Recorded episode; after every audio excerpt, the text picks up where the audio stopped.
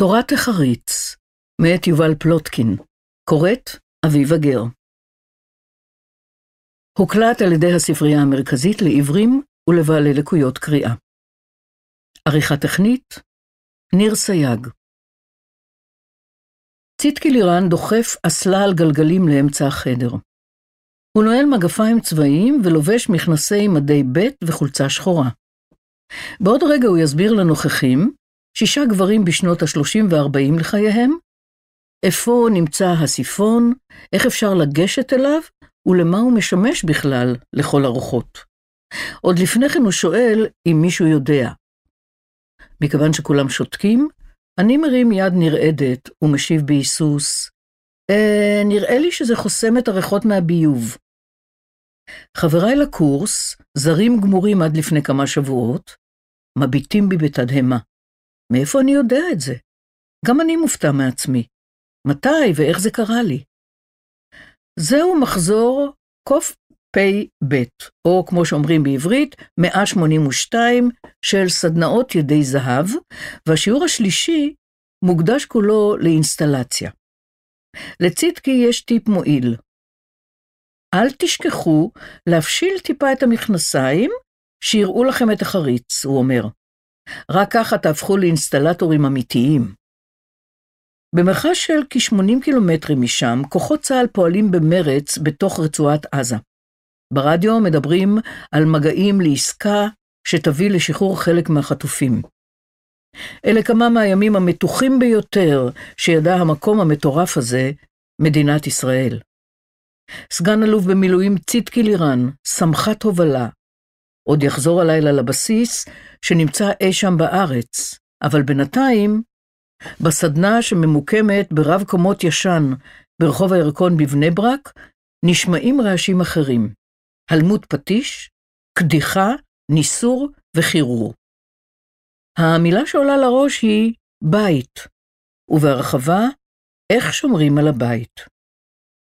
אתם יודעים מה לומדים בקורס קצינים בצבא?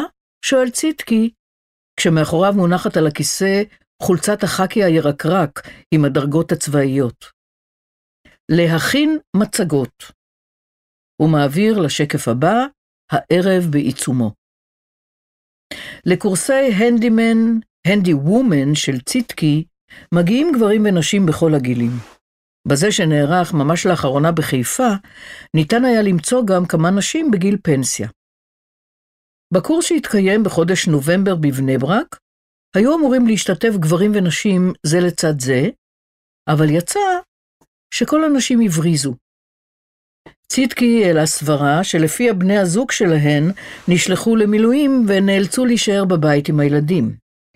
אני הצעתי שאולי החשק לצאת מהבית לכל מטרה שהיא, ובוודאי לצורך התנסויות חדשות, נפגם בחסות האבל, ההלם וירי הטילים הבלתי פוסק.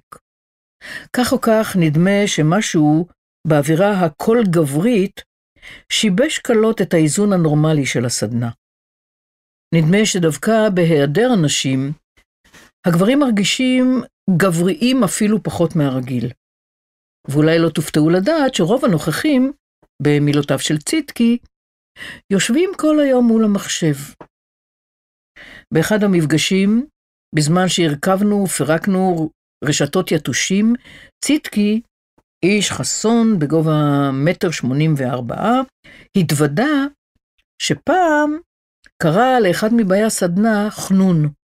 זה היה בהומור, אבל הבחור נעלב, והודיע שהוא עוזב את הסדנה לאלתר. המפגש הראשון של מחזור קפ"ב בבני ברק נפתח בסבב היכרות. מוזיקאי, עורך דין, מתכנת, עוד מתכנת, איש שיווק ועיתונאי. ציטקי ביקש שכל אחד מהנוכחים יספר כיצד שמע על הסדנה ומה דחף אותו להירשם. בארבע מבין שש תשובות הופיעה איכשהו המילה אבא. בשתי התשובות האחרות בלט היעדרו. ככה זה אבות. אני הייתי האחרון. לא הצלחתי להתאפק, וציינתי שסבב השמות הפך באיזשהו שלב למעגל תמיכה של תסביכי אב. כולם צחקו, אולי במבוכה ואולי בהקלה. ציטקי שלח יד למדף גבוה ושלף משם ספר, בצילו של אב, רומן מתח שכתב ופרסם בהוצאה עצמית. הוא נע בין אירועי השואה למלחמות ישראל, והכותב מוכר אותו במחיר מוזל למשתתפי הסדנה. באחת מהפסקות הקפה הוא אמר לי, שמע, זה אמנם לא מאיר שלו, אבל קראתי בחיים שלי הרבה הרלן קובן ורם אורן, ואני אגיד בעדינות שזה לא נופל מהם. בשבועות האחרונים, בזמן השירות במילואים, הוא כתב חצי ספר נוסף, בעיקר בשבתות. כל אחד מן המפגשים בסדנה, בין שמדובר בקורסים למתחילים או למתקדמים, נחלק לשניים. החלק הראשון הוא עיוני. התלמידים יושבים מול מצגת, באווירה שנעה בין תדרוך ביטחוני לקורס רענון נהיגה. החלק השני הוא סדנאי. המקרן קבע, הכיסאות מוזזים הצידה, והמשתתפות והמשתתפים מסתערים על משטחי העבודה. ההתלהבות בשיאה, וברגעים האלה נשמעות קריאות מסוג הללויה והאוריקה. בחיפה שמעתי מישהי אומרת לחברתה לספסל הניסורים, אני לא מאמינה שאנחנו עשינו את זה. אם החבר'ה לוקחים את הזמן, ציטקי מפציר בהם בעדינות. קדימה, קדימה, תכף מוצאי שבת, הוא אמר למשתתפי הסדנה של יום ראשון בערב. קשה להסיק את זה מהילוכו בעולם, אבל ציטקי הוא כוכב עולה בשמי יוטיוב. לסרטון הכי נצפה שלו יש 70 אלף צפיות, והוא לא מדגים בו תנועות ריקוד משעשעות לצלילי להיט טיק טוק, אלא מסביר כיצד מתקנים ידיות מתפרקות של דלתות פנדור במשך 13 דקות. סרטון אחר שאורכו כחצי שעה נקרא איך מתקנים נזילה מהניאגרה לאסלה. יש לו קרוב ל-60 אלף צפיות. ציטקי מרבה להפנות את הבאים לסדנה לסרטונים האלה, בדרך כלל בצירוף הערה בסגנון, תוכלו לראות שירדתי מאז לא מעט במשקל. זה שינוי שהוא מתגאה בו במיוחד, למרות שזה רק אחד מהשינויים הרבים שעבר בחייו. ציטקי לירן נולד לפני 53 שנים להורים דתיים לאומיים, שהגיעו לישראל מארצות הברית, וגדל ברובע היהודי בירושלים, העיר שבה הוא גר גם היום עם אשתו ושתי בנותיו. בשלב מסוים הוריד את הכיפה, ונדמה שכיום הרמז הבולט ביותר לעברו האמוני הוא שמו. כשמריצים חיפוש בגוגל על השם ציטקי, מוצאים בעיקר תוצאות משני סוגים, מידע על הסדנה שלו ופסוק מספר תהילים. די בטוח לקבוע שהוא הציטקי המפורסם בעולם. לקח לו הרבה זמן למצוא את ייעודו המקצועי. בין היתר הוא התפרנס לאורך השנים כשחקן כדורסל מקצועי, כמאמן, כמנהל בתחום המנופים וכשיפוצניק. הבעיה שלי היא שאני לא יודע לחפף, אז כל דבר כזה אני עושה עד הסוף, הוא אומר. בשלב מסוים אמו נלחצה מהמהפכות הבלתי פוסקות בחייו, והוא אמר לה, אמא, אל תדאגי, בדבר אחד אני יציב, אני שמח. בערך בגיל 40 נפל האסימון. הוא הבין שאהבתו הגדולה היא בכלל ללמד. זה העבודה עם הידיים והכתיבה. אחר כך הגיעה עוד איזו הרפתקה פיננסית שנחתמה בטעם מר, כשמפעל העצים שלו התקשה להתרומם, ולבסוף הוא נאלץ לסגור אותו. אבל כל עכבה לטובה, והחוויה הזו דחפה אותו להמציא את עצמו מחדש כצדקי ידי זהב. ביוזמה הנוכחית הוא פורח. הוא הבין שאיש עסקים גאון הוא לא, אבל מעיד על עצמו בגאווה שבדברים אחרים הוא מצטיין, ואת כולם הוא מצליח להביא לידי ביטוי בסדנה. רשימת העיסות המשובחות שעליהן מעיד האופה. יכולת לדבר עם אנשים, ניהול, שיווק וסטנדאפ. פעם הוא אפילו כתב סט של שבע דקות, וניסה אותו על הבמה. אולי הוא יחזור לזה מתישהו. בקורס, כשאנשים לא צוחקים מהבדיחות שלו, הוא לא תמיד מרפה כל כך מהר. מה יש? נרדמתם? זו בדיחה, תצחקו, הוא מפציר. כולי תקווה שצידקי יסלח לי שאני חושף על דפי העיתון חלק מהרפרטואר שלו, אבל להלן שתי בדיחות אופייניות. מה ההבדל בין תקרה לרצפה? אפשר להגיד שב על הרצפה ותקרה, אבל אי אפשר להגיד שב על התקרה ורצפה. כמו כן, איך קוראים לביט של מקדחה בעברית? גם כן ביט, איזה צירוף מקרים. בסדנת ההמשך לוקחים את בדיחות הקרש האלה ובונים מהן ארונית.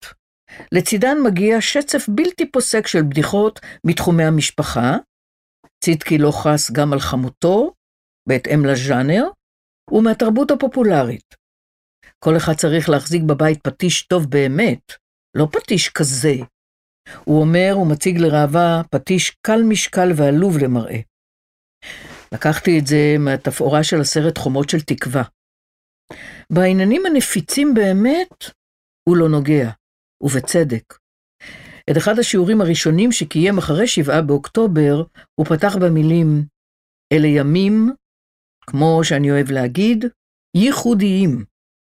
כל משבר הוא גם הזדמנות. אבל זהו זה. לא נדבר כאן על פוליטיקה.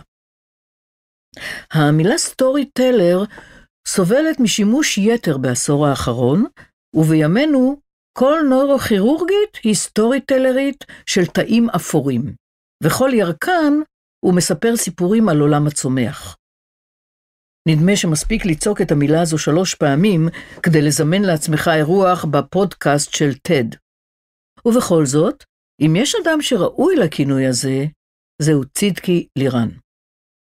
באחד השיעורים הוא מקדיש דקות ארוכות כדי לעשות סדר במושגים מקדחה, מברגה ופטישון. הוא מבהיר שבראשונה אין ממש צורך. מי שיש לו מקדחה, זה בשו, הוא אומר. ואז, בשביל להדגיש את החשיבות של החזקת הפטישון, הוא פוצח בסיפור באורך כמה דקות על אחיו, שבסוף התפילות בבית הכנסת מתאסף תור ארוך של אנשים שמבקשים ללחוץ את ידו. ולא רק כי הוא איש מכובד כל כך, אלא בזכות הפטישון שציטי קנה לו. זהו סיפור קטן ויפה, שנצמד לראש כמו דבק נגרים, ולא עוזב. ככה, סיפור אחרי סיפור, פעם על העבודה של ציטקי בפנימייה לבנות חוסות, ופעם על השערות שהוא נאלץ למשות מהמקלחת של בנותיו. חולפות השעות, וגם הנושאים שעלולים היו לפעול על הנוכחים, כמו טבליות של סליפ אייד, איך בוחרים את נייר השיוף הכי מתאים למשימה, באיזה אופן מסודרים כבלי החשמל מתחת לרצפה, מתקבלים בהתלהבות. לפעמים מתפתחים דיונים בלתי צפויים. לאחר שבאמצע הכיתה הוצבה האסלה, זו שהופיעה במערכה הראשונה של הכתבה הזאת, התפתחה שיחה קצרה על ההיסטוריה של הפרטיות, מהממצאים הארכיאולוגיים בבית שאן, דרך מחנה השמדה אושוויץ ועד ימינו אנו. האינטראקציה בין הבאים והבאות לסדנאות של ציטקי מסתכמת בדרך כלל בשיחות חולין חטופות ליד שקית הפטי בר ובחילופי עצות בסגנון אני די בטוח שמבריגים את זה לצד השני. כשטורחים בכל זאת להעמיק, הלבבות נפתחים חיש קל. בכל זאת, אדם לא מתעורר סתם ככה באמצע החיים ונרשם לסדנת שיפוצים. אמר כבר הנרי דיוויד טורו, דברים לא משתנים, אלה אנחנו שמשתנים. רוני נחמני, בן 30, מתל אביב, עובד בסטארט-אפ בתחומי הסייבר. אני ב production operation, הוא אמר, והנהנתי כאילו אני מבין. הוא מקרה אופייני. הוא לא חיפש את הסדנה, אלא היא חיפשה אותו. בפרסום ממוקד בפייסבוק. הרגשתי שהגיע הזמן להיות עצמאי, לדעת לעשות דברים כאלה לבד, להכיר את המקום שאני גר בו, להבין איך הוא עובד. כלומר, הבית שלו. יסמין כהן, כבת 30 גם כן, הגיעה לסדנה באופן דומה, וגם במקרה שלה מדובר ברצון להתפתח. בדיוק עברתי לדירה שקניתי, והיו מלא דברים שהייתי צריכה לשפצר בה. רציתי שיהיה לי בסיס כדי שאוכל לעשות את הדברים האלה בעצמי. עד היום הניסיון שלי הסתכם בהרכבת רהיטים מאיקאה. הסדנאות אומנם מעורבות, אבל נדמה שגברים ונשים מגיעים אליהן עם מטענים שונים לחלוטין. נשים רבות מרגישות שהודרו מתחום תחזוקת הבית, שנחשב גברי. גברים רבים מרגישים שבמקרה שלהם, משהו השתבש איפשהו לאורך שרשרת העברה של הידע הזה, שמבחינה היסטורית לא ממש נלמד באופן מאורגן, אלא עבר באופן טבעי ואגבי מאב לבנו. בהקשר הזה, ציטקי נוהג לציין שפעם לא היה מקצוע כזה, הנדימן. זה היה תפקידו של בעל הבית. אורי, עורך דין בשירות הציבורי, בשנות ה-40 לחייו, מצביע על מצב שנוצר כבר בילדותו. אבא שלי ידע לעשות הכל עם הידיים שלו, הכל. הוא נפטר כשהייתי בן שמונה וחצי, וכשהייתי ילד, היו בבית המון כלי עבודה שהסתקרנתי לגביהם, אבל אימא שלי לא הרשתה לי לגעת בהם. גדלתי בלי להתנסות. הוא מספר שעבר בין דירות רבות בחייו, ותמיד נאלץ לגייס עזרה ממכרים. בכל פעם הייתי תלוי במישהו אחר שיתקין לי מדף או טלוויזיה. פעם זה היה בן הזוג של אימא שלי, ופעם הדוד של בת הזוג. זו תחושה לא נעימה, של תלות. כל הזמן אתה צריך לבקש טובות. הוא לא חושב שיש לו שתי ידיים שמאליות, אבל מודע לכך שסבל עד לאחרונה מחוסר ביטחון. הייתה לי תחושה שאם רק אלמד את זה בצורה מסודרת ויהיו לי הכלים המתאימים, אסתדר. ואז הוא עבר פרידה קשה, שהותירה אותו לבד בבית לאחר זוגיות ארוכת שנים. אם כבר משבר אמצע החיים, לפחות שיהיה פרקטי. פתאום פגשתי את עצמי מחדש, ורציתי לעשות דברים שאולי לא הייתי עושה בשגרה השוחקת והרגילה. החלטתי שאני הולך על זה, וזהו. עכשיו, בעקבות הסדנה, הוא חזר להציץ סוף סוף בארגז הכלים שלו. עכשיו יש לי ביטחון. אני מסתכל על הקירות וחושב, איפה כדאי לתלות מדף? אצל נשים, כאמור, מדובר בקונצ'רטו שונה.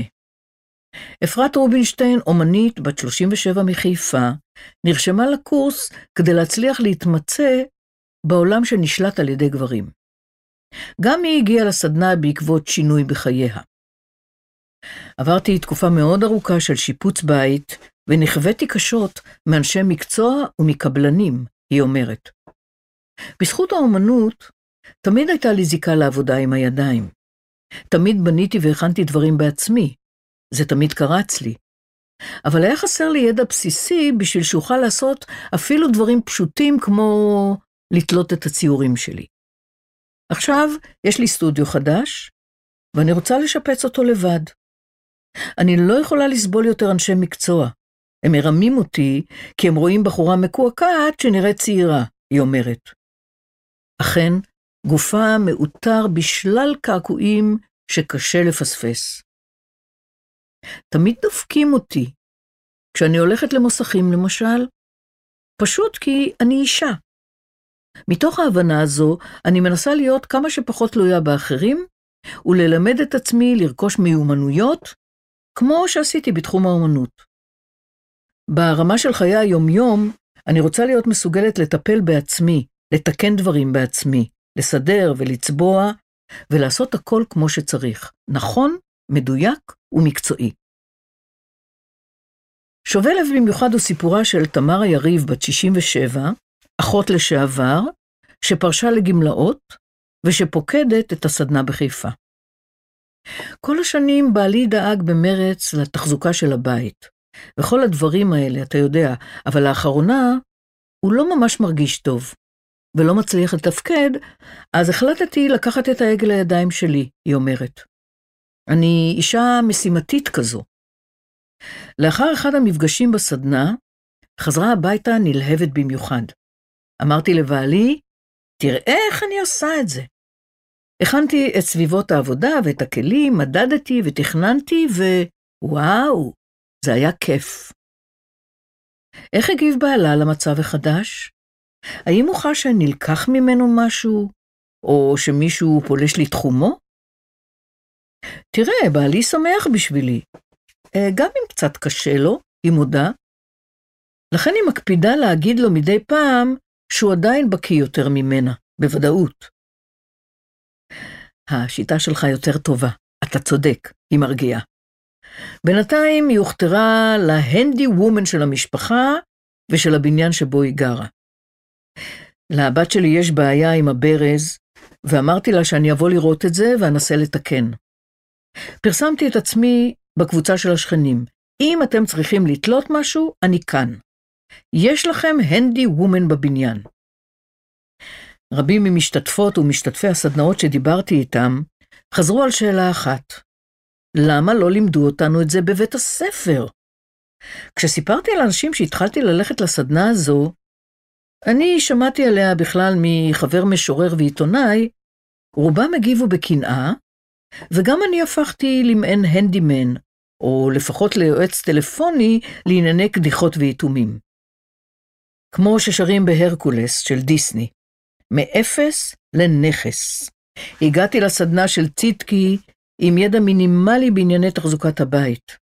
דפקתי מסמרים, קדחתי ברגים, פתחתי סתימות, ובזה בערך מסתכם ניסיוני, הרב יותר משל רבים אחרים בסדנאות, ובכל זאת, דל כל כך לעומת אבות אבותיי.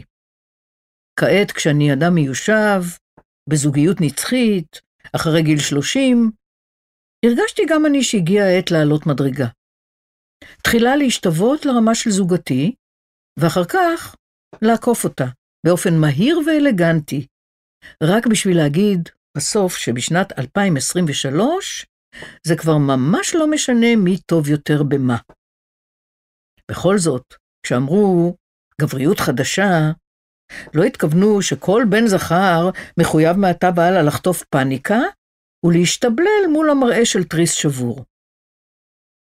בשיעור הראשון בכל סדנה, צידקי מצהיר שהוא יודע לבנות בית מההתחלה ועד הסוף, מאפס למאה. בהמשך הוא גם מסביר שהידע המעשי חשוב גם למי שלא מעוניין או מעוניינת לתקן הכל בעצמה. הביטחון והידע שתקבלו בסדנה, הוא אומר, יעזרו לכם להתעמת עם בעלי מקצוע מתחומים שונים ולהוריד אותם במחיר.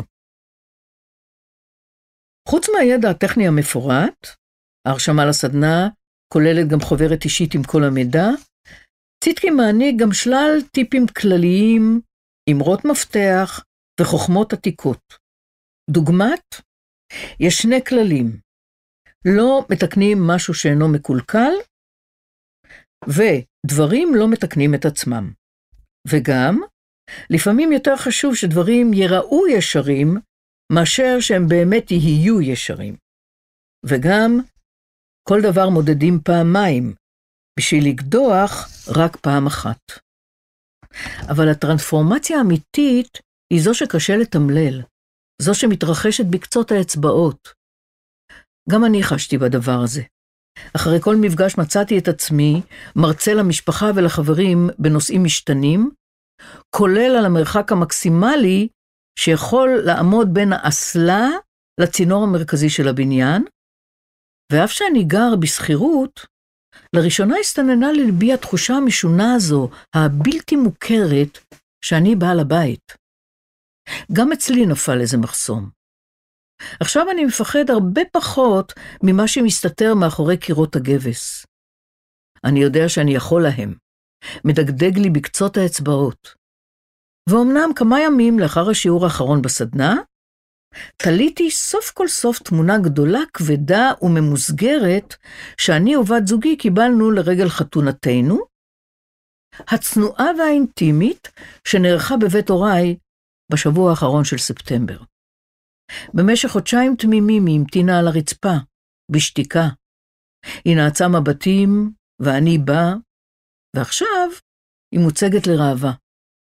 האם הסדנה של ציטקי, שנמשכת ארבעה עד שישה מפגשים, ומחירה 1,500 עד 2,000 שקלים, תוכל להתרחב לאימפריה של ממש יום אחד? תלוי. מצד אחד מלוא הפוטנציאל שם, מצד אחר, ציטקי יודע שאיש לא יכול לעשות את זה כמוהו. לקח הרבה זמן להבין שמה שאני מוכר זה לא את הקורס בכלל, אלא אותי. אני, הוא אומר. לא מזמן מישהו סיפר לו שחשב עליו בזמן ראיון עבודה. שאלו אותו איזה משכורת הוא מעוניין לקבל, והוא חשב לעצמו, מה צידקי היה אומר? והופ, השכר זינק. צידקי שמח לעזור לאנשים להשיג שליטה על המרחב הביתי, אבל לא פחות מכך, הוא שואב סיפוק מהאפשרות שיהפכו לזקופים יותר. בסוף, בגיל 80, אני אשב בכיסא הנדנדה, אסתכל אחורה על החיים שלי, ומה אז? אני אדע שעשיתי שינוי בעולם. יש אנשים שהיו מנהלי בנק, ויש כאלה שהיו אנשי עסקים מצליחים. אני לקחתי אנשים ממקום אחד, ושמתי אותם במקום אחר. אני מקווה רק שזה לטובה.